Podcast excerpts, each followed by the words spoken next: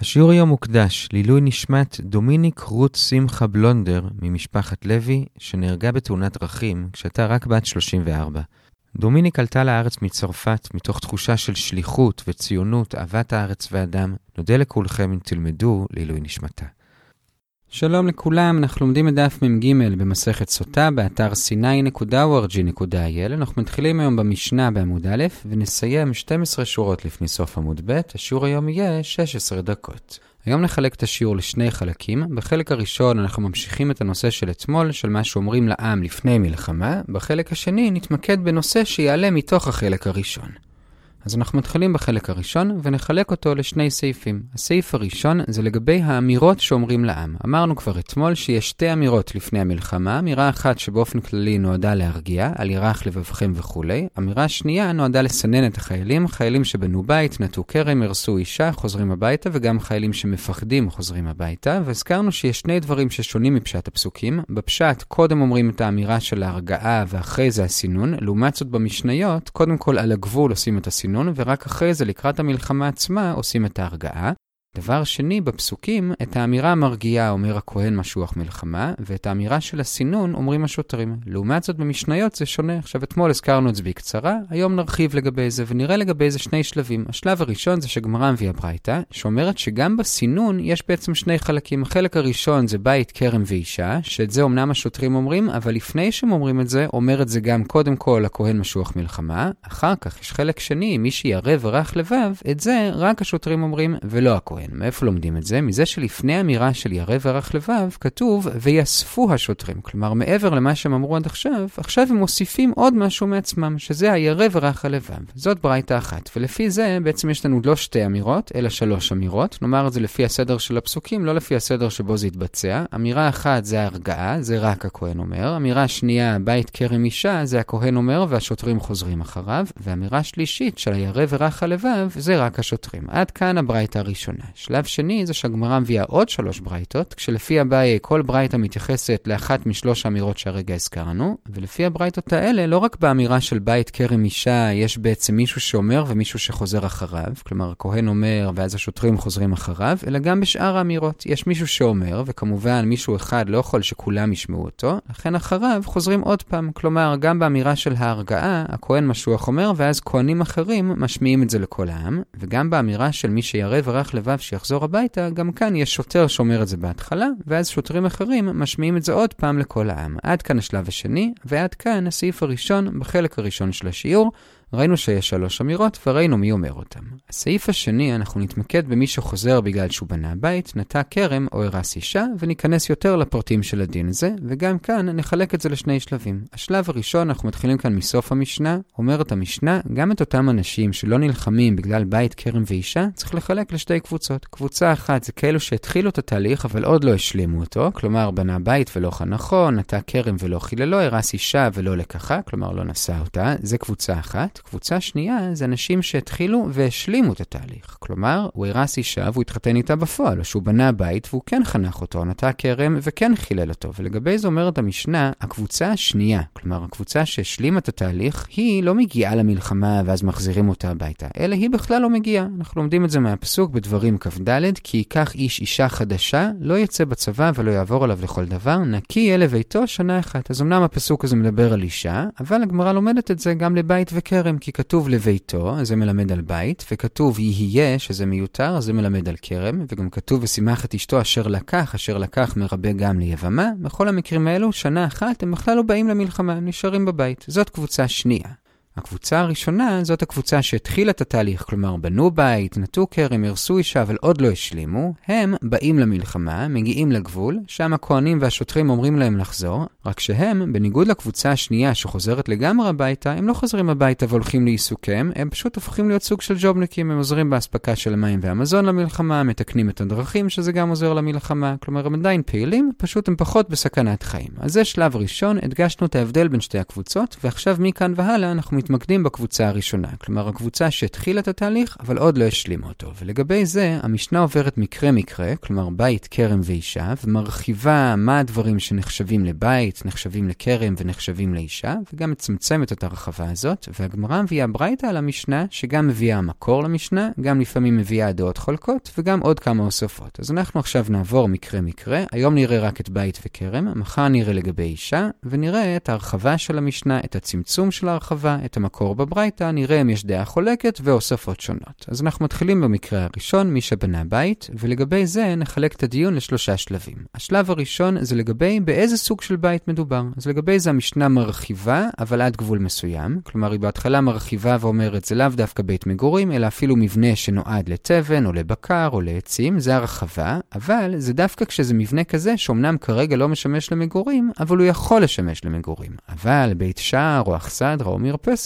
זה גם לא יכול לשמש למגורים, אז זה לא נחשב בית. זה מה שכתוב במשנה, ולגבי זה הברייתא מוסיפה שני דברים. דבר אחד זה המקור להרחבה ולהגבלת ההרחבה, וזה שמצד אחד כתוב מי האיש אשר בנה בית, מזה שכתוב בנה בית ולא בית בנה, מכאן שזה לאו דווקא בית, אלא כל מיני סוגים של מבנים, לכן יש כאן הקדמה של המילה בנה, אבל מצד שני, הרי סוף סוף כן כתוב בית, לכן המשנה מרחיבה לעוד סוגים של מבנים שיכולים לשמש לבית, אבל ממעטת דברים שלא יכולים לשמש לבית. זה לפי המשנה. דבר שני שברייתא עושה, זה שהיא מביאה דעה חולקת, וזה רבי אליעזר בן יעקב, שהוא אומר, לא נכון, זה דווקא בית כפשוטו, כלומר בית שבפועל נועד למגורים. עד כאן שלב ראשון לגבי בית, באיזה סוג של בית מדובר. שלב שני זה איך הבית הזה הגיע לאותו חייל. כלומר, בפשט הפסוקים כתוב מי האיש אשר בנה בית, הוא בנה אותו. אבל המשנה מרחיבה ואומרת, זה לאו דווקא קנה, אלא גם אם הוא קנה, ירש או קיבל במתנה. זה במשנה. הברייתא גם כאן מוסיפה שני דברים. שוב, דבר אחד זה המקור, היא לומדת את זה מהמילה האיש שמיותרת כאן, כי היה אפשר להיות כתוב מי אשר בנה בית. למה כתוב מי האיש אשר בנה בית? זה בא לרבות גם קנה, ירש ומתנה. זה דבר אחד בברייתא. דבר שני בברייתא זה שהיא מביאה מקרה שהוא לא נחשב עכשיו, ועליו לא חוזרים הביתה, וזה מי שגזל בית. עכשיו, לכאורה, למה לא? הרי לפי רבי יוסי הגלילי, אדם שיש בידו עבירות, גם כן חוזר הביתה, כי הוא נכנס להגדרה של מי שירא ורך לבב, כי הוא פוחד מהעבירות שבידו, אז למה מי שגזל בית לא חוזר הביתה? אומרת הגמרא, הברייתא דיברה על גזלן כזה שהתחרט ועשה תשובה ושילם על הגזלה, והבית נשאר אצלו, אז מצד העבירה שבידו, ברור שהוא לא חוזר, כי הוא כבר עשה תשובה, ומחדש את הברייתא שגם מצד הבית החדש שיש עכשיו בידו, הוא גם כן לא חוזר הביתה, ואנחנו לא אומרים שזה נחשב כאילו שהוא קנה, כי הרי סוף סוף זה הגיע לידו בגזלה, ועל דבר כזה לא חוזרים.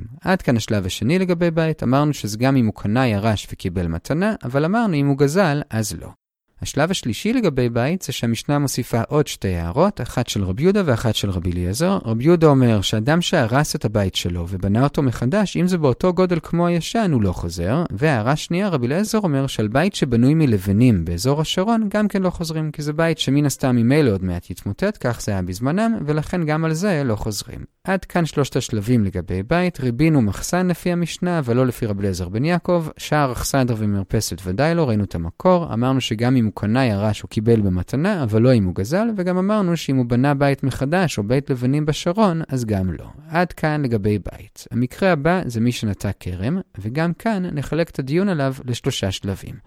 השלב הראשון זה מה נחשב לכרם, גם כאן המשנה מרחיבה את זה ואומרת זה לאו דווקא גפנים, אלא כל סוג של עץ מאכל, אם יש לפחות חמישה עצים כאלה, אפילו לא מאותו סוג, זה כבר נחשב כרם, אבל אם זה פחות מחמישה עצים, או שזה עצי סרק, זה לא נחשב כרם. זה מה שכתוב במשנה, הברייתא כאן על זה אומרת שני דברים, דבר אחד זה המקור, זה מאוד דומה למקור לגבי בית, מצד אחד כתוב אשר נטע כרם, ולא כתוב אשר כרם נטע, אז ההקדמה של המילה נטע מרחיבה לנו לעוד סוגי נטיות, אבל מצד שני הרי כתוב גם כרם, לכן יש את הפשרה הזאת שזה לאו דווקא גפן, אבל זה כן עץ מאכל, זה דבר אחד. דבר שני אומרת הברייתא, גם כאן בכרם, כמו בבית, רבי אליעזר בן יעקב חולק, ואומר שזה דווקא כרם כפשוטו, כלומר גפנים, ולא עצים אחרים. עד כאן שלב ראשון. שלב שני, איך הכרם הגיע אליו, אז בפשט של הפסוקים כתוב אשר נטע כרם, אבל גם כאן, כמו בבית, המשנה מרחיבה, שזה גם אם הוא קנה, ירש או קיבל במתנה, וגם כאן אומרת הברייתא שהמקור זה מי האיש אשר וכולי, האיש מיותר, זה בא לרבות גם קנה ירש ומתנה. זה שלב שני. שלב שלישי, אומרת הברייתא, שזה לאו דווקא נטע, אלא גם מי שהבריך או הרכיב. הבריך זה מי שלוקח ענף שמחובר לעץ ומעקם אותו ודוחף אותו לתוך הקרקע ומוציא אותו שוב, ואז הוא בעצם מגדל על ידי איזה עץ חדש, אז גם זה נחשב נטייה חדשה. הרכיב זה מי שתולש ענף מאיזשהו עץ, הולך לעץ אחר, עושה חור בגזע ודוחף את הענף פנימה וזה משתרש שם, ואז מזה גודל עץ חדש שבעצם מחובר לעץ שאליו חיברו, גם זה נחשב נטייה חדשה, וגם על זה חוזרים, כמובן, אם זה חמישה עצי מאכל, כמו שראינו מקודם. זה מה שכתוב במשנה, שגם אם הוא הרכיב או הבריך, זה נחשב, אבל הבעיה היא שבברייתא כתוב בדיוק הפוך. כתוב שם שהתורה יכלה לכתוב ולא חילל, מזה שכתוב ולא חיללו, זה מיותר, וזה בא למעט משהו. מה זה בא למעט? מי שהבריך או הרכיב. אז יש לנו כאן בעיה. במשנה כתוב שגם מבריך ומרכיב נחשב, ואילו בברייתא כתוב שמבריך ומרכיב לא נחשב. מה עושים? הגמרא מביאה שני תירוצים, נתחיל דווקא בתירוץ השני. התירוץ השני זה ברבע התחתון של עמוד ב', וזה של רב דימי בשם רבי יוחנן. תנסו לזכור את השם הזה בשביל השיעור של מחר. שוב, רב דימי בשם רבי יוחנן, והתירוץ שלו זה שזה פשוט מחלוקת תנאים, תנא קמא ורב אליעזר בן יעקב. הרי כמו שכבר ראינו, רב אליעזר בן יעקב לוקח את הפסוקים הרבה יותר לפי הפשט בנושא הזה, והוא אומר דווקא בית באמת, ודווקא כרם באמת. ממילא הגיוני שהוא גם יגיד דווקא נטיעה באמת, ולא הרכבה והברכה. אז אנחנו נאמר שהמשנה שלנו זה לפי תנא קמא, שגם הרכבה והברכה, ואילו הברייתא זה לפי רבי אליעזר בן יעקב, שצריך דווקא נטיעה ולא הרכבה והברכה. זה התירוץ השני, זה כאמור ברבע התחתון של עמוד ב'. עכשיו נחזור חזרה לרבע העליון של עמוד ב' ונראה את התירוץ הראשון. התירוץ הראשון זה של רבי זיירא, והוא מתרץ רק לגבי הרכבה, לא לגבי הברכה, והוא אומר שגם למשנה וגם לברייתא, הרכבה כן נחשבת נטייה חדשה, אלא שההבדל בין המשנה לברייתא זה אם מדובר בהרכבה של איסור או בהרכבה של היתר. הברייתא דיברה על הרכבה של איסור, כלומר שהוא הרכיב מין שלא במינו, שזה שזה אסור, זה כלאיים, ממילא כיוון שזה אסור, על זה לא חוזרים, כמו שגם לא חוזרים על בית גזול. לעומת זאת, המשנה דיברה על הרכבה של מין במינו, שזה מותר, וממילא על זה חוזרים. זה התירוץ הראשון, ועד כאן שלושת השלבים בדיון לגבי כרם. בשלב הראשון אמרנו שזה לאו דווקא כפנים, אלא כל מיני עצי פרי, אבל רבי אליעזר בן יעקב חולק. בשלב השני אמרנו שגם קנה ירש וקיבל מתנה, ובשלב השלישי ראינו סתירה בין המשנה לברייתא לגבי הברכה והרכבה. התירוץ השני היה שזה מחלוקת תנאים, התירוץ הראשון היה שבהרכבה בהרכבה של איסור הוא לא חוזר, כי זה לא נחשב, בהרכבה של היתר הוא חוזר וזה נחשב. עד כאן לגבי כרם, ועד כאן החלק הראשון והמרכזי של השיעור. בחלק השני, שהוא נמצא באזור האמצעי של עמוד ב', אנחנו נתמקד במקרה שהרגע דיברנו עליו, וזה מי שמרכיב ענף לתוך נטייה אחרת, ואמרנו שאם הוא עשה חמש כאלה ושזה מין במינו, כלומר שזה בהיתר, אז על זה הוא חוזר מהמלחמה. ועכשיו שואלת על זה הגמרא, במה מדובר כאן? זאת אומרת שעל ההרכבה הזאת הוא חוזר מהמלחמה. הרי בשביל לחזור על נטיעה מהמלחמה, זה דווקא נטיעה כזאת שהוא עוד לא חילל אותה. כלומר, שזה עדיין עץ שהוא עוד לא עבר את שלוש שנות העולה. כלומר, נטיעה צעירה. עכשיו, כשאני מרכיב ענף בתוך נטיעה, אומר רבי אבאו שמבחינת עורלה, הדין של הענף הוא כמו הדין של הנטיעה שלתוכה הרכבתי. כלומר, אם הנטיעה היא זקנה, כלומר, אחרי עורלה כבר, אז גם בענף שהרכבתי לא יהיה דין עורלה, ואם הנטיעה היא צעירה, אז גם בענף יהיה דין עורלה. ממילא, בשביל לומר שהוא חוזר הביתה מהמלחמה בגלל אותו ענף שהוא הרכיב, ודאי שמדובר שהוא הרכיב את הענף לתוך נטיעה צעירה, ולכן גם בענף שהוא הרכיב יש דין עורלה כי זה נחשב צעיר. אבל ממילא עכשיו שואלת הגמרא, אם מדובר שהוא הרכיב לתוך נטיעה צעירה, מי צריך את הענפים שהוא הרכיב? הרי גם בלי הענפים יש לו כבר נטיעות צעירות, שילך הביתה בגללם, ולא בגלל הענפים שהוא הרכיב. זאת השאלה, ועל זה הגמרא מביאה שלוש תשובות, כשהמשותף לשלוש התשובות זה שאנחנו צריכים למצוא מקרה שבו למרות שהנטיעה היא צעירה, בנטיעה לא יהיה דין עורלה, אבל בענף שהרכבתי לתוך הנטיעה, בזה כן יהיה דין עורלה, ואז הוא חוזר הביתה מהמלחמה רק בגלל ההרכבה ולא בגלל הנטיעה, כמובן מדובר שהוא עשה את זה חמש פעמים. אז מה המקרים האלו? אז המקרה הראשון מציע רב ירמיה, מדובר שאת הנטיעה הוא נטע לא בשביל הפירות שלו, אלא בעיקר בשביל סייג או קורות. כלומר, או לשמש כסייג, למשל שיש לו גדר ויש איזה אזור עם פרצה, אז הוא נטע שם כמה נטיעות שהם יחשבו כגדר, או שהוא עשה את זה בשביל קורות עץ. במקרה כזה, כיוון שהעיקר כאן זה לא בשביל הפירות, אז לנטיעה אין דין של עורלה, ועל זה לא חוזרים מהמלחמה, אבל אם הוא הרכיב לתוכה ענף שאותה הוא כן ייעד בשביל פירות, אז על זה הוא כן יחזור מהמלחמה. אז הנה מצא מצאנו מקרה שעל הנטיעה הוא לא חוזר, אפילו שהיא צעירה, אבל על הענף שהוא הרכיב לתוכה הוא כן חוזר. עכשיו רק נעיר בסוגריים, למה מקודם אמרנו לגבי עורלה שהענף מקבל את הדין של הנטיעה, ואילו כאן אנחנו אומרים שלמרות שהנטיעה אין בה עורלה, בענף יש עורלה. מסבירה הגמרא שכשאני מרכיב לתוך נטיעה זקנה, הנטיעה הזקנה תמיד תהיה זקנה. כלומר, אף פעם כבר לא יחזור לדין של עורלה, וממילא כשאני מרכיב לתוכה ענף, ענף מתבטל לדין הזה. אבל נטיעה שאין לה עורלה לא כמשהו מהותי, אלא פשוט כי עיקר השימוש שלה זה לקורות או לגדר, זה דבר שיכול להשתנות. אם יום אחד אני אחליט שאני כן רוצה אותה בעיקר בשביל פירות, אז היא כבר כן תהיה חייבת בעורלה. ממילא, כיוון שזה מצב לא כל כך קבוע, זה לא מספיק חזק בשביל לבטל אליו את הדין של הענף, וממילא, כאמור, בנטייה אין דין של עורלה, אבל בענף יש, ועל זה חוזרים מהמלחמה. עד כאן התירוץ הראשון. התירוץ השני זה שכאן מדובר שהנטיעה היא לא אילן, אלא ירק, ואנחנו מניחים כאן לפי רשב"ג שמותר לקחת ענף של עץ ולהרכיב אותו לתוך ירק, בניגוד אגב לחכמים שאוסרים, וממילא לנטיעה עצמה אין דין של עורלה, כי היא ירק, אבל לענף כן יש, כי הוא בא מעץ, וממילא הנה יש לנו עוד מקרה שעל הנטיעה עצמה הוא לא חוזר, אבל על ההרכבה הוא חוזר. זה התירוץ השני. התירוץ השלישי, שאותו הגמרא לא ממש הביאה בתור תירוץ, אלא היא שאלה למה הגמרא לא תרצה כך, ואז היא הסבירה, זה שהגמרא מציעה, בוא נאמר שהנטיעות שייכות לראובן, והענפים שהרכיבו לתוכם שייכים לשמעון, וממילא באמת ראובן יחזור הביתה מהמלחמה בגלל הנטיעות, ושמעון יחזור הביתה מהמלחמה בגלל הענפים שהרכיבו. אז הנה עוד מקרה שחוזרים בגלל הענף ולא בגלל הנטייה. זה מה שלכאורה יכולנו לתרץ, אבל אומרת הגמרא, מזה שהאמוראים לא תרצו כך, מכאן משמע שזה לא נכון, ובמקרה במקרה כזה, לא ראובן ולא שמעון יחזרו מהמלחמה, כי מתי חוזרים מהמלחמה? רק כשכל הכרם שלך. אבל אם אתה שותף עם מישהו בכל עץ ועץ, שחלק של ראובן וחלק של שמעון, על זה לא חוזרים מהמלחמה. עכשיו נעיר בסוגריים, למה זה שונה מאישה שנפלה לייבום לפני חמישה אחים, שכל חמשת האחים חוזרים מהמלחמה? הרי לכאורה זה כאילו שהם כולם שותפים כרגע באותה אישה. מסבירה הגמרא, זה בכלל לא דומה. בכרם, המצב הנוכחי הוא שכל אחד שותף בחצי מהכרם. לעומת זאת, בחמישה אחים הם לא שותפים כל אחד בחלק מהאישה, אלא כרגע הם כולם רק בעלים פוטנציאליים. בסוף רק אחד יקבל אותה, והיא תהיה כמובן כולה שלו, וממילא הם כולם חוזרים, כי כל אחד יש לו חלק פוטנציאלי בכל האישה. אז עד כאן שלושת התירוצים, באיזה מצב חוזרים רק על ההרכבה ולא על הנטייה. זה היה החלק השני של השיעור. את הארבע שורות אחרי החלק הזה כבר ראינו מקודם בחלק הראשון, אז בסופו של דבר הגענו ל-12 שורות לפני סוף עמוד ב', אנחנו נעצור כאן, נחזור על מה שראינו.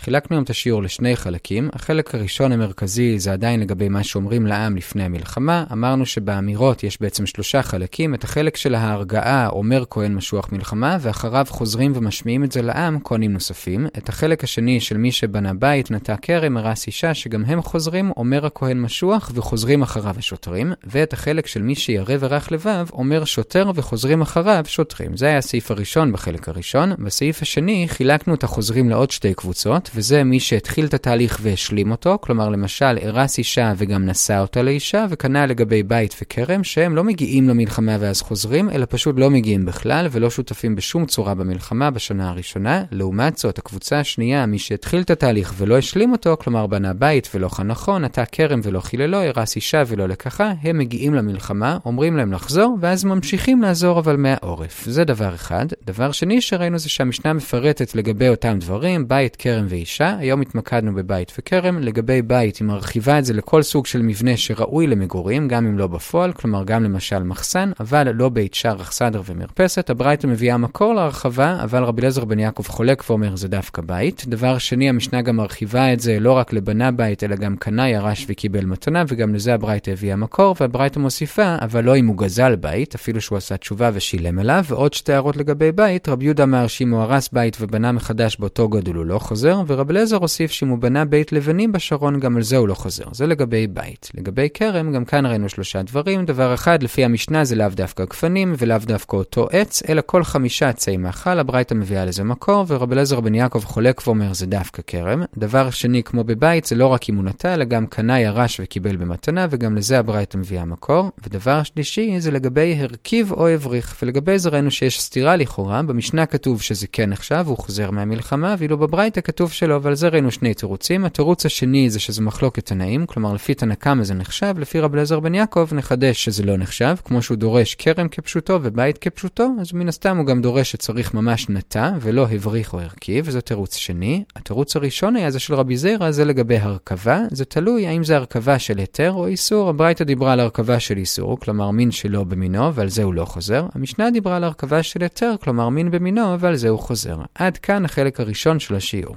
בחלק השני התמקדנו במקרה שהרגע הזכרנו, אדם הרכיב בחמישה עצים, חמישה ענפים, ועל ענפים אלו שהוא הרכיב הוא חוזר, ושאלנו, הרי גם הנטיעות שלתוכם הוא הרכיב, גם הן חייבות להיות צעירות, כלומר עדיין בשנות העורלה שלהם, אחרת גם בענפים לא יהיה עורלה, וממילא, אם כבר יש לו חמש נטיעות של עורלה, אז כבר על הנטיעות עצמם הוא חוזר, מי צריך את ההרכבות? ועל זה הבאנו שלושה תירוצים. תירוץ ראשון, את הנטיעות הוא עשה בשביל סייג, כלומר גדר או לקורות, ולכן עליהם הוא לא חוזר, כי אין בהם דין עורלה, אבל בענפים שהוא הרכיב לתוכם הוא חוזר. תירוץ שני, מדובר בנטיעות שהן בכלל לא עץ, אלא ירק, ומדובר לפי רשב"ג שמותר להרכיב ענף בתוך ירק, ממילא על הירק הוא לא חוזר, אבל על הענף שהוא הרכיב הוא כן חוזר. תירוץ שלישי שאותו דחינו, מדובר בשני שותפים, שותף אחד יש לו את כל הנטיעות, שותף שני יש לו את כל הענפים, וממילא הוא חוזר על הענפים ולא על הנטיעות, זה מה שלכאורה יכולנו לומר, אבל הגמרא אמרה למה לא אמרנו כך? בגלל ששותפים לא חוזרים, כי צריך שכל העץ יהיה שלו, ולא רק חצי מהעץ. כל טוב.